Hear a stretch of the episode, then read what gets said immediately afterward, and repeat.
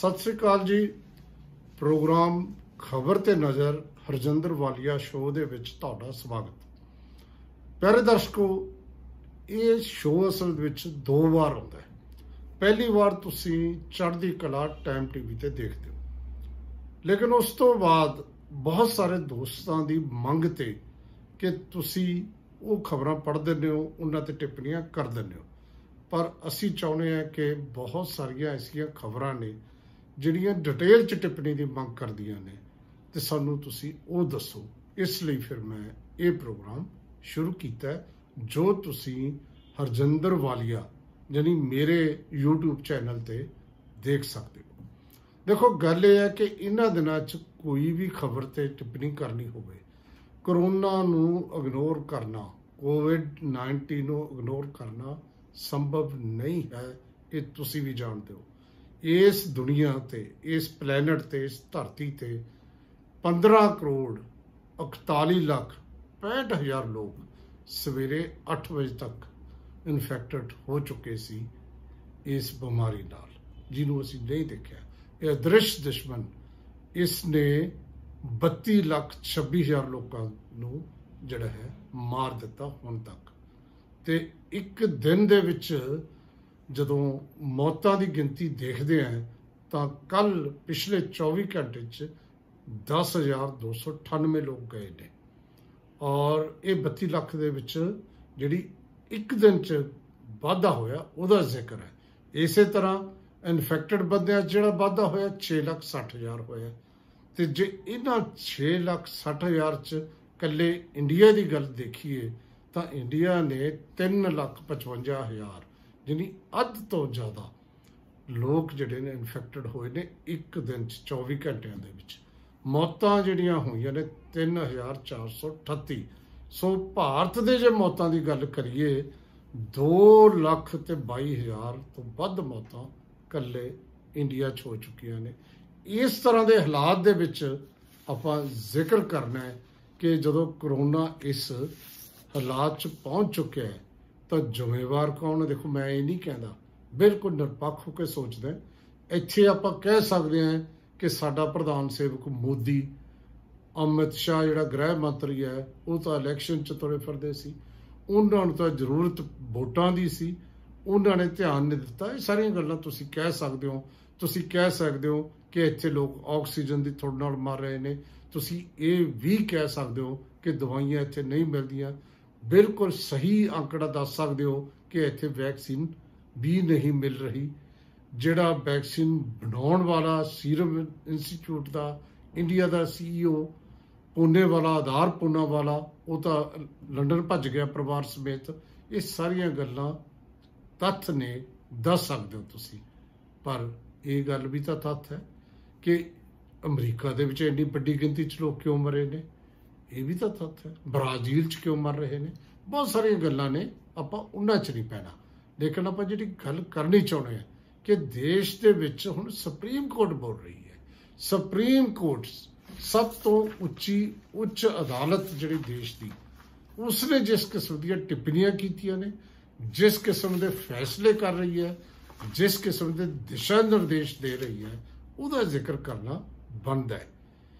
ਦੇਖੋ ਕੀ ਕਹਿ ਰਹੀ ਹੈ ਸਾਡੀ ਸੁਪਰੀਮ ਕੋਰਟ? ਉਹ ਕਹਿੰਦੀ ਲਾਕਡਾਊਨ ਲਾ ਸਕਦੇ ਸੀ ਪਰ ਗਰੀਬਾਂ ਦਾ ਖਿਆਲ ਰੱਖੋ। ਬਿਲਕੁਲ ਸਹੀ ਕਹਿ ਰਹੇ ਨੇ। ਲਾਕਡਾਊਨ ਤਾਂ ਪਹਿਲਾਂ ਵੀ ਲਾਇਆ ਸੀ ਮੋਦੀ ਸਾਹਿਬ ਨੇ, ਤੇ ਲੇਕਿਨ ਲੋਕ ਕਿਵੇਂ ਮਰੇ ਸੀ? ਜਦੋਂ ਲਾਕਡਾਊਨ ਦਾ ਟਾਈਮ ਦੇਣਾ ਚਾਹੀਦਾ ਸੀ 24 ਮਾਰਚ ਨੂੰ ਲਾਇਆ 22 ਮਾਰਚ ਨੂੰ ਥਾਲੀਆਂ ਖੜਕਾਉਣ ਲਈ ਕਿਹਾ 24 ਮਾਰਚ ਨੂੰ ਲਾਇਆ ਸੀ 2020 ਨੂੰ, ਤੇ ਟਾਈਮ ਕਿੰਨਾ ਦਿੱਤਾ ਸੀ? ਕਿ ਸ਼ਾਮ ਨੂੰ ਜਿੱਥੇ ਤੁਸੀਂ ਆ, ਉੱਥੇ ਰਹੋ। ਤੇ ਦਿੱਤਾ ਕੀ ਸੀ? ਗਰੀਬ ਜਾਂਦੇ ਕਿੱਥੇ? ਉਹ ਮਜ਼ਦੂਰ ਕਿੱਥੇ ਜਾਂਦੇ ਜਿਨ੍ਹਾਂ ਨੇ ਸਵੇਰੇ ਕਰਨਾ ਹੈ ਤੇ ਸ਼ਾਮ ਨੂੰ ਖਾਣਾ ਹੈ? ਹਰ ਰੋਜ਼ ਖੂਹ ਪੱਟਣ ਵਾਲੇ ਲੋਕ ਤੇ ਜਿਹੜੇ ਖੂਹ ਪੱਟ ਕੇ ਪਾਣੀ ਪੀਂਦੇ ਸੀ, ਉਹ ਕਿੱਧਰ ਜਾਂਦੇ? ਇਹ ਨਹੀਂ ਸੋਚਿਆ। ਤੇ ਦੂਜੇ ਪਾਸੇ ਹੁਣ ਸੁਪਰੀਮ ਕੋਰਟ ਕਹਿੰਦੀ ਹੈ ਕਿ ਜੇ ਤੁਸੀਂ ਲਾਕਡਾਊਨ ਲਾਉਣਾ ਵੀ ਹੈ, ਤਾਂ ਇਹਨਾਂ ਦਾ ਖਿਆਲ ਰੱਖੋ, ਗਰੀਬਾਂ ਦਾ ਖਿਆਲ ਰੱਖੋ। ਸਹੀ ਗੱਲ ਹੈ। ਤੇ ਉਹ ਇਸ ਕਰਕੇ ਕਿਹਾ ਜਾਂਦਾ ਹੈ ਕਿ ਬਹੁਤ ਸਾਰੇ ਮਾਰ, ਬਹੁਤ ਸਾਰੇ ਜਿਹੜੇ ਹੈ ਈਵਨ ਇੰਗਲੈਂਡ ਵਾਲੇ ਵੀ ਕਹਿੰਦੇ ਨੇ, ਅਸੀਂ ਚੇਨ ਕਿਵੇਂ ਤੋੜੀ? ਲਾਕਡਾਊਨ ਲਾਇਆ। ਅਮਰੀਕਾ ਭਾਵੇਂ ਉਹਨਾਂ ਲਾਕਡਾਊਨ ਟਰੰਪ ਨੇ ਨਹੀਂ ਲਾਇਆ, ਲੇਕਿਨ ਬਹੁਤ ਸਾਰੇ ਦੇਸ਼ਾਂ ਦੇ ਵਿੱਚ ਨਿਊਜ਼ੀਲੈਂਡ ਵਰਗੇ ਦੇਸ਼ਾਂ ਦੇ ਵਿੱਚ ਅਸੀਂ ਦੇਖਿਆ ਲੋਕਡਾਊਨ ਨੇ ਬੜੇ ਫਾਇਦੇ ਦਿੱਤੇ ਨੇ। ਪਰ ਦੂਜੇ ਪਾਸੇ, ਉਹਨਾਂ ਦੀਆਂ ਸਰਕਾਰਾਂ ਨੇ ਲੋਕਾਂ ਦਾ ਖਿਆਲ ਰੱਖਿਆ। ਤੇ ਸਾਡੇ ਦੇਸ਼ ਤਾਂ ਗਿਣਤੀ ਇੰਨੀ ਹੈ ਪੋਪੂਲੇਸ਼ਨ ਇੰਨੀ ਹੈ, ਤੇ ਕੀ ਕਰਨਗੇ? 80 ਕਰੋੜ ਨੂੰ 10-10 ਕਿਲੋ ਰਾਸ਼ਨ ਤਾਂ ਹੁਣ ਦਿੱਤਾ ਸਰਕਾਰ ਨੇ। ਇਹ ਸਾਰੀਆਂ ਗੱਲਾਂ ਦੇ ਵਿੱਚ ਸੁਪਰੀਮ ਕੋਰਟ ਦੀ ਇਹ ਗੱਲ ਬਿਲਕੁਲ ਠੀਕ ਹੈ। ਲੇਕਿਨ ਸੁਪਰੀਮ ਕੋਰਟ ਦੂਜੀ ਗੱਲ ਕਹਿੰਦੀ ਹੈ ਕਿ ਤੁਸੀਂ ਘੱਟੋ ਘੱਟ ਆਕਸੀਜਨ ਤਾਂ ਦਿਓ, ਆਕਸੀਜਨ ਦਾ ਭੰਡਾਰ ਤਾਂ ਰੱਖੋ। ਇੱਥੇ ਆ ਕੇ ਮੈਂ ਸਮਝਦਾ ਕਿ ਇਹ ਦੇਸ਼ ਦੀ ਕਈ ਗਲਤੀਆਂ ਨੇ ਜਿਨ੍ਹਾਂ ਚ ਸੁਪਰੀਮ ਕੋਰਟ ਨੇ ਫੈਸਲਾ ਜਿਵੇਂ ਹੁਣ ਇੱਕ ਗਲਤੀ ਹੈ ਸੁਪਰੀਮ ਕੋਰਟ ਕਹਿੰਦੀ, ਹੋਰ ਜੇ ਨਹੀਂ ਕੁਝ ਕਰ ਸਕਦੇ, ਤੁਸੀਂ ਐਂਬੂਲੈਂਸ ਦੇ ਕਿਰਾਏ ਤਾਂ ਫਿਕਸ ਕਰ ਸਕਦੇ ਹੋ। ਵੈਸੇ ਹੈਰਾਨੀ ਦੀ ਗੱਲ ਹੈ ਇਹ ਕਿ ਦਿੱਲੀ ਤੋਂ ਜਲੰਧਰ ਆਉਣਾ ਹੈ, ਐਂਬੂਲੈਂਸ 85000 ਰੁਪਏ ਮੰਗ ਲਈ। ਆਮ ਤੌਰ ਤੇ ਦਿੱਲੀ 'ਚ 20000 ਮੰਗੇ ਜਾਂਦੇ ਨੇ। ਇਹ ਵੱਖਰੀ ਗੱਲ ਹੈ ਕਿ ਬਹੁਤ ਸਾਰੇ ਗੁਰਦੁਆਰਿਆਂ ਨੇ, ਸਿੱਖ ਸੰਸਥਾਵਾਂ ਨੇ ਫ੍ਰੀ ਸੇਵਾ ਵੀ ਸ਼ੁਰੂ ਕੀਤੀ ਹੋਈ ਹੈ। ਉਹਨਾਂ ਨੇ ਤਾਂ ਫਿਰ ਆਕਸੀਜਨ ਦੇ ਲੰਗਰ ਵੀ ਲਾਏ ਹੋਏ ਨੇ, ਜਿੱਥੇ 20000 ਦਾ ਸਿਲੰਡਰ ਵਿਕ ਰਿਹਾ ਇਹ ਤਾਂ ਇਸ ਤਰ੍ਹਾਂ ਹੀ ਕਾਲਾ ਬਾਜ਼ਾਰੀ ਚੱਲ ਰਹੀ ਹੈ। ਮੈਂ ਗੱਲ ਸੁਪਰੀਮ ਕੋਰਟ ਦੀ ਕਰ ਰਿਹਾ ਸੀ। ਇਸ ਵਾਰ ਸੁਪਰੀਮ ਕੋਰਟ ਭਾਵੇਂ ਦੇਰ ਨਾਲ ਜਾਗੀ ਹੈ, ਉਦੋਂ ਜਾਗਣਾ ਚਾਹੀਦਾ ਸੀ। ਜਦੋਂ ਦੇਸ਼ ਦੇਸ਼ 18 ਮੰਤਰੀ ਕਲਕੱਤੇ ਤੁਰੇ ਫਿਰਦੇ ਸੀ ਵੋਟਾਂ ਮੰਗਣ, ਰੋਡ ਸ਼ੋਅ ਕਰਦੇ ਤੁਰੇ ਫਿਰਦੇ ਸੀ, ਉਦੋਂ ਜਾਗਦੇ ਤਾਂ ਚੰਗੀ ਗੱਲ ਸੀ, ਪਰ ਉਦੋਂ ਚੀਫ ਜਸਟਿਸ ਕੋਈ ਹੋਰ ਸੀ। ਐਨੀਵੇ ਮੈਂ ਇਸ ਬਹਿਸ ਬਿਲਕੁਲ ਹੀ ਨਹੀਂ ਪੈਣਾ ਕਿ ਕੀ ਹੋਇਆ, ਕੀ ਨਹੀਂ ਹੋਇਆ। ਹਾਂ, ਹੁਣ ਗੱਲ ਜਿਹੜੀ ਹੈ ਕਿ ਸੁਪਰੀਮ ਕੋਰਟ ਜਦੋਂ ਇਹ ਕਹਿੰਦੀ ਹੈ ਕਾਲਾ ਬਾਜ਼ਾਰੀ ਰੋਕੋ, ਇਹ ਕਹਿੰਦੀ ਆ ਆਕਸੀਜਨ ਦਾ ਭੰਡਾਰ ਰੱਖੋ, ਇਹ ਸਾਰੀਆਂ ਗੱਲਾਂ ਠੀਕ ਨੇ। ਲੇਕਿਨ ਸੁਪਰੀਮ ਕੋਰਟ ਨੇ ਜਿਹੜਾ ਅਗਲਾ ਫੈਸਲਾ ਹੈ, ਉਹ ਜ਼ਿਆਦਾ ਵਧੀਆ ਉਹ ਕੀ ਹੈ? ਇੱਕ ਕੇਸ ਗਿਆ ਕਿ ਇਹ ਜਿਹੜਾ ਸਾਰਾ ਕੁਝ ਪਿਛਲੇ ਦਿਨੀ ਹੋਇਆ, ਖਾਸ ਤੌਰ ਤੇ ਇਲੈਕਸ਼ਨ ਦੇ ਦੌਰਾਨ, ਜਿਵੇਂ ਕੱਟ ਹੋਏ, ਇਹਦੇ ਚ ਕੁੰਭ ਨਹੀਂ ਆਉਂਦਾ, ਸਿਰਫ ਪੰਜ ਸਟੇਟ ਆਉਂਦੀਆਂ ਨੇ ਜਿੱਥੇ ਇਲੈਕਸ਼ਨ ਹੋਈ। ਉਸ ਦਾ ਜਿਹੜਾ ਦਾਰੋਮਦਾਰ ਉਸ ਦੀ ਜ਼ਿੰਮੇਵਾਰੀ ਇਲੈਕਸ਼ਨ ਕਮਿਸ਼ਨ ਤੇ ਸੀ। ਤੇ ਮਦਰਾਸ ਹਾਈ ਕੋਰਟ ਨੇ ਜਿਸ ਤਰੀਕੇ ਦੀ ਟਿੱਪਣੀ ਕੀਤੀ ਸੀ ਕਿ ਤੁਹਾਡੇ ਤਾਂ ਤੇ ਕਤਲ ਦਾ ਕੇਸ ਵੀ ਚੱਲ ਸਕਦਾ ਹੈ ਇਲੈਕਸ਼ਨ ਕਮਿਸ਼ਨ ਨੂੰ ਕਿਹਾ ਸੀ। ਜਿਸ ਤਰੀਕੇ ਨਾਲ ਤੁਸੀਂ ਇਸ ਸਾਰੀ ਗੱਲ ਨੂੰ ਹੈਂਡਲ ਕੀਤਾ ਇਹ ਤਾਂ ਗੱਲ ਅੱਜ ਆਨੰਦ ਸ਼ਰਮਾ ਨੇ ਵੀ ਕਹੀ ਹੈ, ਕਾਂਗਰਸੀ ਲੀਡਰ ਨੇ ਕਿ ਇਲੈਕਸ਼ਨ ਕਮਿਸ਼ਨ ਨੂੰ ਕਰੋ ਭੰਗ ਕੱਲੇ ਕੱਲੇ ਕਮਿਸ਼ਨਰ ਦੀ ਜਾਂਚ ਕਰੋ। ਗੱਲ ਬਿਲਕੁਲ ਪਹਿਲਾਂ ਪ੍ਰਸ਼ਾਂਤ ਕਿਸ਼ੋਰ ਨੇ ਕਹੀ ਸੀ ਕਿ ਜਿੱਤ ਸੀ ਗਏ, ਪਰ ਬਹੁਤ ਪੱਖਪਾਤੀ ਸੀ ਇਲੈਕਸ਼ਨ ਕਮਿਸ਼ਨ ਇਹ ਤਾਂ ਪਰ ਪਤਾ ਹੈ ਕਿ ਇਸ ਵਾਰ ਤਾਂ ਸੱਤਾਧਾਰੀ ਧਿਰ ਵਾਂਗ ਚੱਲਿਆ ਕਿਹਦਾ ਕਿਹਦਾ ਕਰੋਗੇ? ਗਵਰਨਰ ਦਾ ਕਰੋਗੇ? ਗਵਰਨਰ ਹਾਊਸ ਨੂੰ ਕਿਵੇਂ ਵਰਤਿਆ ਗਿਆ ਬੰਗਾਲ ਦੇ ਵਿੱਚ? ਇਹ ਸਾਰੀਆਂ ਗੱਲਾਂ ਆਪਾਂ ਨੂੰ ਪਤਾ ਹੈ ਕਿ ਇਸ ਦੇਸ਼ 'ਚ ਹੋ ਰਹੀਆਂ ਨੇ, ਲੇਕਿਨ ਜਿਹਦਾ ਮੈਂ ਜ਼ਿਕਰ ਕਰ ਰਿਹਾ, ਸੁਪਰੀਮ ਕੋਰਟ ਕਹਿੰਦੀ ਕਿ ਤੁਸੀਂ ਇਸ ਗੱਲ ਤੇ ਕਿਉਂ ਮਤਲਬ ਦੁਖੀ ਹੁੰਦੇ ਹੋ? ਜੇ ਹਾਈ ਕੋਰਟ ਨੇ ਤੁਹਾਨੂੰ ਇਸ ਤਰ੍ਹਾਂ ਦੀ ਸਖਤ ਟਿੱਪਣੀ ਦੇਤੀ, ਇਹਨੂੰ ਘੋੜਾ ਘੁੱਟ ਪੀਜੋ ਤੁਸੀਂ ਇਹ। ਤੁਸੀਂ ਇਹ ਨਾ ਸਮਝੋ ਕਿ ਅਸੀਂ ਹਾਈ ਕੋਰਟ ਨੂੰ ਰੋਕਾਂਗੇ। ਇਹ ਅਸੀਂ ਨਹੀਂ ਉੱਚ ਅਦਾਲਤਾਂ ਨੂੰ ਰੋਕਣਾ। ਇਹ ਉਹਨਾਂ ਦੀ ਡਿਊਟੀ ਬਣਦੀ ਹੈ। ਉਹਨਾਂ ਨੂੰ ਕਿਉਂਕਿ ਲਗਾਤਾਰ ਕੱਲੀ ਮਦਰਾਸ ਹਾਈ ਕੋਰਟ ਨਹੀਂ, ਦਿੱਲੀ ਹਾਈ ਕੋਰਟ ਵੀ ਕਹਿ ਰਹੀ ਹੈ ਵੀ ਅਸੀਂ ਅੱਖਾਂ ਵਿੱਚ ਕੇ ਨਹੀਂ ਬੈਠ ਸਕਦੇ। ਲਗਭਗ 6 ਸਟੇਟ ਦੀ ਹਾਈ ਕੋਰਟ ਨੇ ਗੱਲ ਕਹੀ ਕਿ ਕਰ ਹੋ ਕੀ ਰਿਹਾ ਸਾਡੇ ਇੱਥੇ? ਸੋ ਸੁਪਰੀਮ ਕੋਰਟ ਨੇ ਇੱਕ ਤਾਂ ਇਹ ਗੱਲ ਕਹੀ। ਦੂਜੀ ਗੱਲ ਜਿਹੜੀ ਸੁਪਰੀਮ ਕੋਰਟ ਦੀ ਜ਼ਿਕਰ ਕਰਨਾ ਬਣਦਾ, ਉਹ ਮੀਡੀਆ ਦੇ ਐਂਗਲ ਤੋਂ ਕਰਨਾ ਬਣਦਾ ਇਹ ਕਹਿੰਦੇ ਕਿ ਜਿਹੜੀ ਗੱਲ ਬੋਲਦੇ ਨੇ ਸਾਡੇ ਜੱਜ ਸਹਿਬਾਨ, ਉਹਦੀ ਰਿਪੋਰਟਿੰਗ ਨਾ ਹੋਵੇ। ਸੁਪਰੀਮ ਕੋਰਟ ਨੇ ਕਿਉਂ ਵੀ ਕਿਉਂ ਨਾ ਰਿਪੋਰਟਿੰਗ ਹੋਵੇ? ਇਹ ਮੀਡੀਆ ਹੈ, ਇਹ ਮੀਡੀਆ ਦੀ ਜ਼ਿੰਮੇਵਾਰੀ ਹੈ, ਮੀਡੀਆ ਦੀ ਨਿਗਰਾਨੀ ਹੈ। ਤੇ ਜਦੋਂ ਆਪ ਤੁਹਾਨੂੰ ਕੋਈ ਪ੍ਰੋਬਲਮ ਆਉਂਦੀ ਹੈ, ਤੁਸੀਂ ਮੀਡੀਆ ਜਾਣੋ ਇੱਥੇ ਤਾਂ ਸੁਪਰੀਮ ਕੋਰਟ ਦੇ ਜਿਹੜਾ ਚੀਫ ਜਸਟਿਸ ਰਿਹਾ ਉਹਦੇ ਸਵੇਰ ਚਾਰ ਜੱਜ ਮੀਡੀਆ ਚ ਆਏ ਸੀ ਵੀ ਇੱਥੇ ਕੁਝ ਵੀ ਇਮਾਨਦਾਰੀ ਨਾਲ ਨਹੀਂ ਹੋ ਰਿਹਾ। ਤੋਂ ਇਸ ਦਾ ਮਤਲਬ ਇਹ ਹੋਇਆ ਕਿ ਤੁਸੀਂ ਮੀਡੀਆ ਨੂੰ ਵੀ ਰੋਕਣਾ ਚਾਹੁੰਦੇ ਹੋ ਵੀ ਲੋਕਾਂ 'ਚ ਗੱਲ ਨਾ ਜਾਵੇ ਔਰ ਸੁਪਰੀਮ ਕੋਰਟ ਨੇ ਸਟੈਂਡ ਲੈ ਲਿਆ। ਉਹ ਕਹਿੰਦੇ, ਨਹੀਂ ਮੀਡੀਆ ਰਿਪੋਰਟਿੰਗ ਵੀ ਕਰੂਗਾ ਔਰ ਤੁਹਾਨੂੰ ਜਿਹੜੀ ਹੈ ਹਾਈ ਕੋਰਟ ਦੀਆਂ ਗੱਲਾਂ ਸੁਣਨੀਆਂ ਵੀ ਪੈਣਗੀਆਂ। ਚਾਹੀਦਾ ਤਾਂ ਇਹ ਹੈ ਕਿ ਤੁਸੀਂ ਠੀਕ ਕਰੋ ਆਪਣੇ ਆਪ ਨੂੰ। ਜ਼ਿੰਮੇਵਾਰੀ ਤੁਹਾਡੀ ਹੈ, ਤੁਸੀਂ ਕਿਉਂ ਨਹੀਂ ਕਰਦੇ? ਇਹ ਗੱਲ ਜਿਹੜੀ ਹੈ ਕੀਤੀ ਗਈ।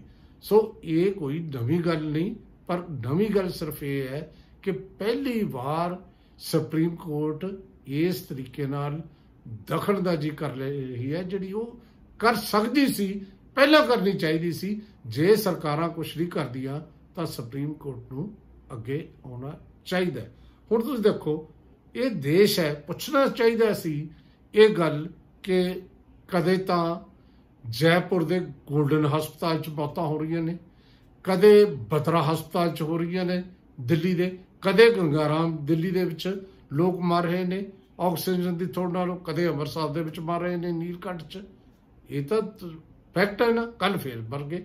24 ਬੰਦੇ ਗਏ ਨੇ ਕੱਲ ਕਰਨਾਟਕਾ ਦੇ ਵਿੱਚ ਅਹ, ਇੱਕ ਜਗ੍ਹਾ ਹੈ ਚਾਮਰਾਜ ਨਗਰ।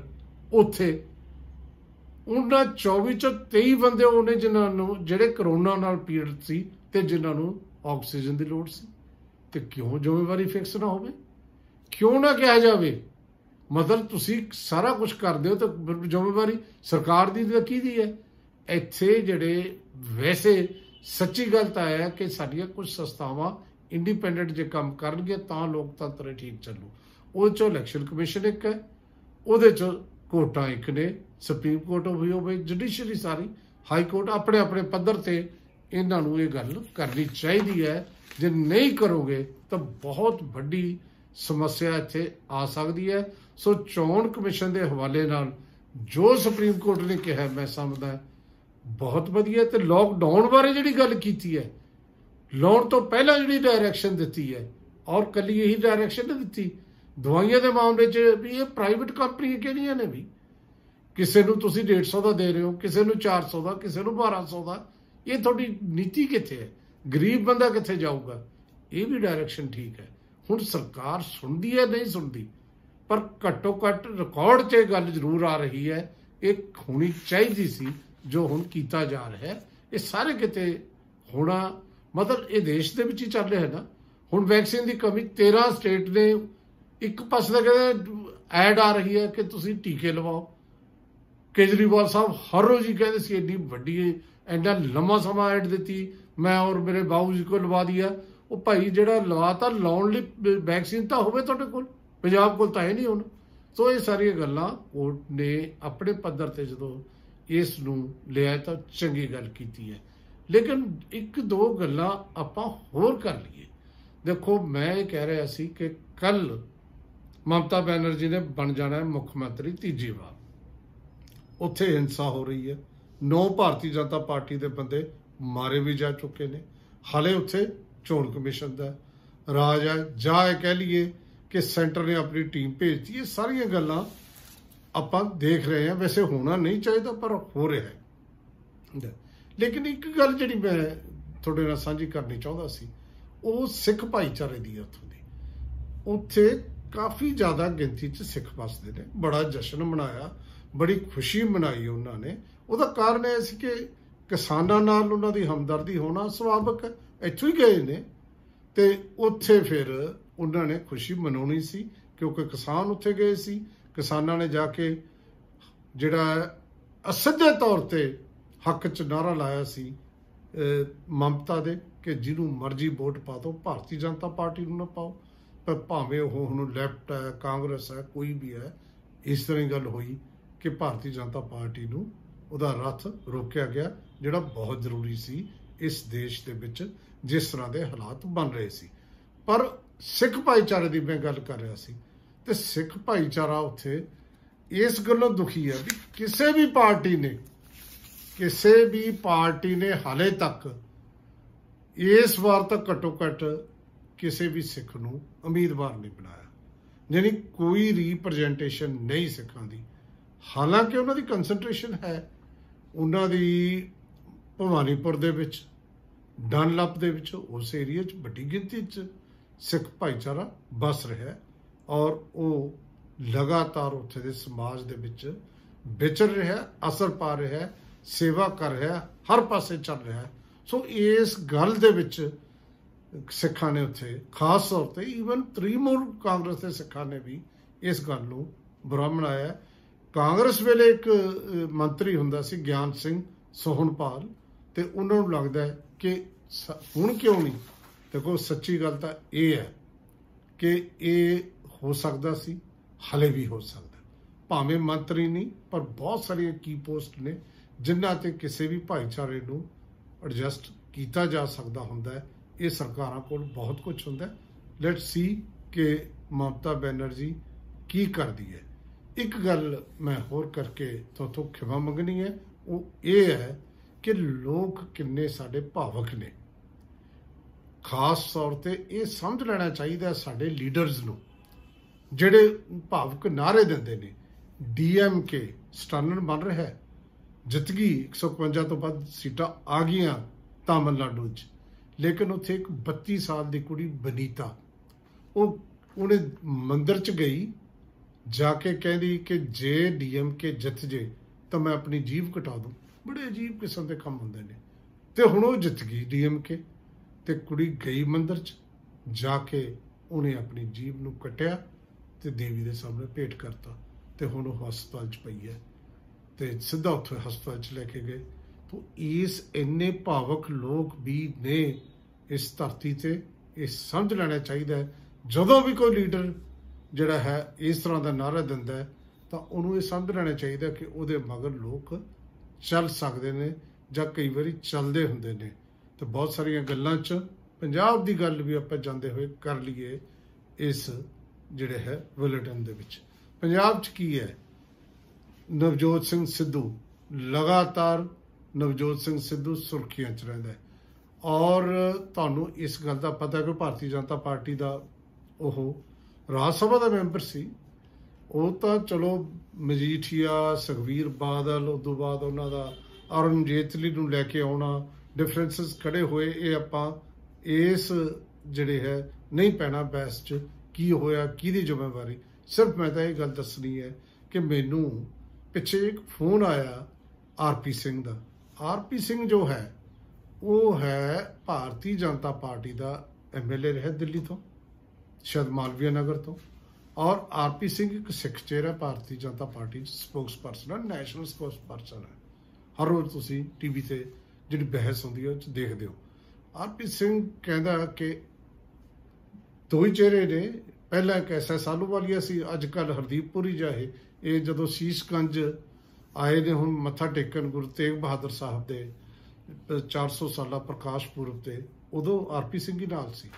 ਤੇ ਆਰਪੀ ਸਿੰਘ ਨੇ ਕਿਹਾ ਕਿ ਦੇਰ ਆਏ, ਦੁਰਸਤ ਹੈ ਸਵੇਰ ਦਾ ਭੁੱਲਿਆ, ਸ਼ਾਮ ਨੂੰ ਘਰ ਆਏ ਤਾਂ ਉਹਨੂੰ ਭੁੱਲਿਆ ਨਹੀਂ ਬਣਦੇ।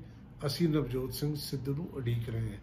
ਜਨੀ ਅੰਦਰੋਂ ਅੰਦਰੀ ਜਿਹੜੀ ਗੱਲ ਮੈਂ ਤੁਹਾਨੂੰ ਦੱਸਣੀ ਚਾਹਣਾ ਅੰਦਰੋਂ ਅੰਦਰੀ ਨਵਜੋਤ ਸਿੰਘ ਸਿੱਧੂ ਦੀ ਘਰ ਵਾਪਸੀ ਦਾ ਰਾਹ ਵੀ ਖੁੱਲ ਰਿਹਾ ਹੈ ਜਾਂ ਖੁੱਲਣ ਦੀ ਕੋਸ਼ਿਸ਼ ਕੀਤੀ ਜਾ ਰਹੀ ਹੈ। ਸੋ ਪਿਆਰੇ ਦਰਸ਼ਕੋ, ਖਬਰਾਂ ਬਹੁਤ ਸੀ। ਲੇਕਿਨ ਮੈਂ ਵਕਤ ਵੀ ਦੇਖ ਰਿਹਾ। ਮੈਨੂੰ ਪਤਾ ਹੈ ਕਿ ਤੁਹਾਡੇ ਕੋਲ ਕਿੰਨਾ ਕੁ ਵਕਤ ਹੁੰਦਾ ਹੈ। ਮੇਰੀ ਕੋਸ਼ਿਸ਼ ਰਹੇਗੀ ਇੰਨੇ ਕੀ ਟਾਈਮ 'ਚ ਤੁਹਾਡੇ ਨਾਲ ਹਰ ਰੋਜ਼ ਮੈਂ ਗੱਲਬਾਤ ਕਰਾਂ। ਅੱਜ ਵੀ ਮੈਂ ਜਿਹੜੀ ਗੱਲ ਕੀਤੀ ਹੈ ਤੁਹਾਨੂੰ ਕਿਸ ਤਰ੍ਹਾਂ ਲੱਗਿਆ? ਤੁਸੀਂ ਫੇਸਬੁੱਕ ਅ, ਤੁਸੀਂ YouTube ਤੇ ਜਾ ਕੇ ਮੇਰੇ ਨਾਲ ਜਿਹੜਾ ਹੈ ਆਪਣੇ ਸੁਜੈਸ਼ਨ ਵੀ ਦੇ ਸਕਦੇ ਹੋ ਸਵਾਲ ਵੀ ਕਰ ਸਕਦੇ ਹੋ ਗੱਲਬਾਤ ਵੀ ਕਰ ਸਕਦੇ ਹੋ। ਤੁਹਾਡਾ ਬਹੁਤ ਬਹੁਤ ਸ਼ੁਕਰੀਆ। ਤੁਸੀਂ ਮੇਰੇ ਨਾਲ ਜੁੜੇ। ਬਹੁਤ ਬਹੁਤ ਸ਼ੁਕਰੀਆ।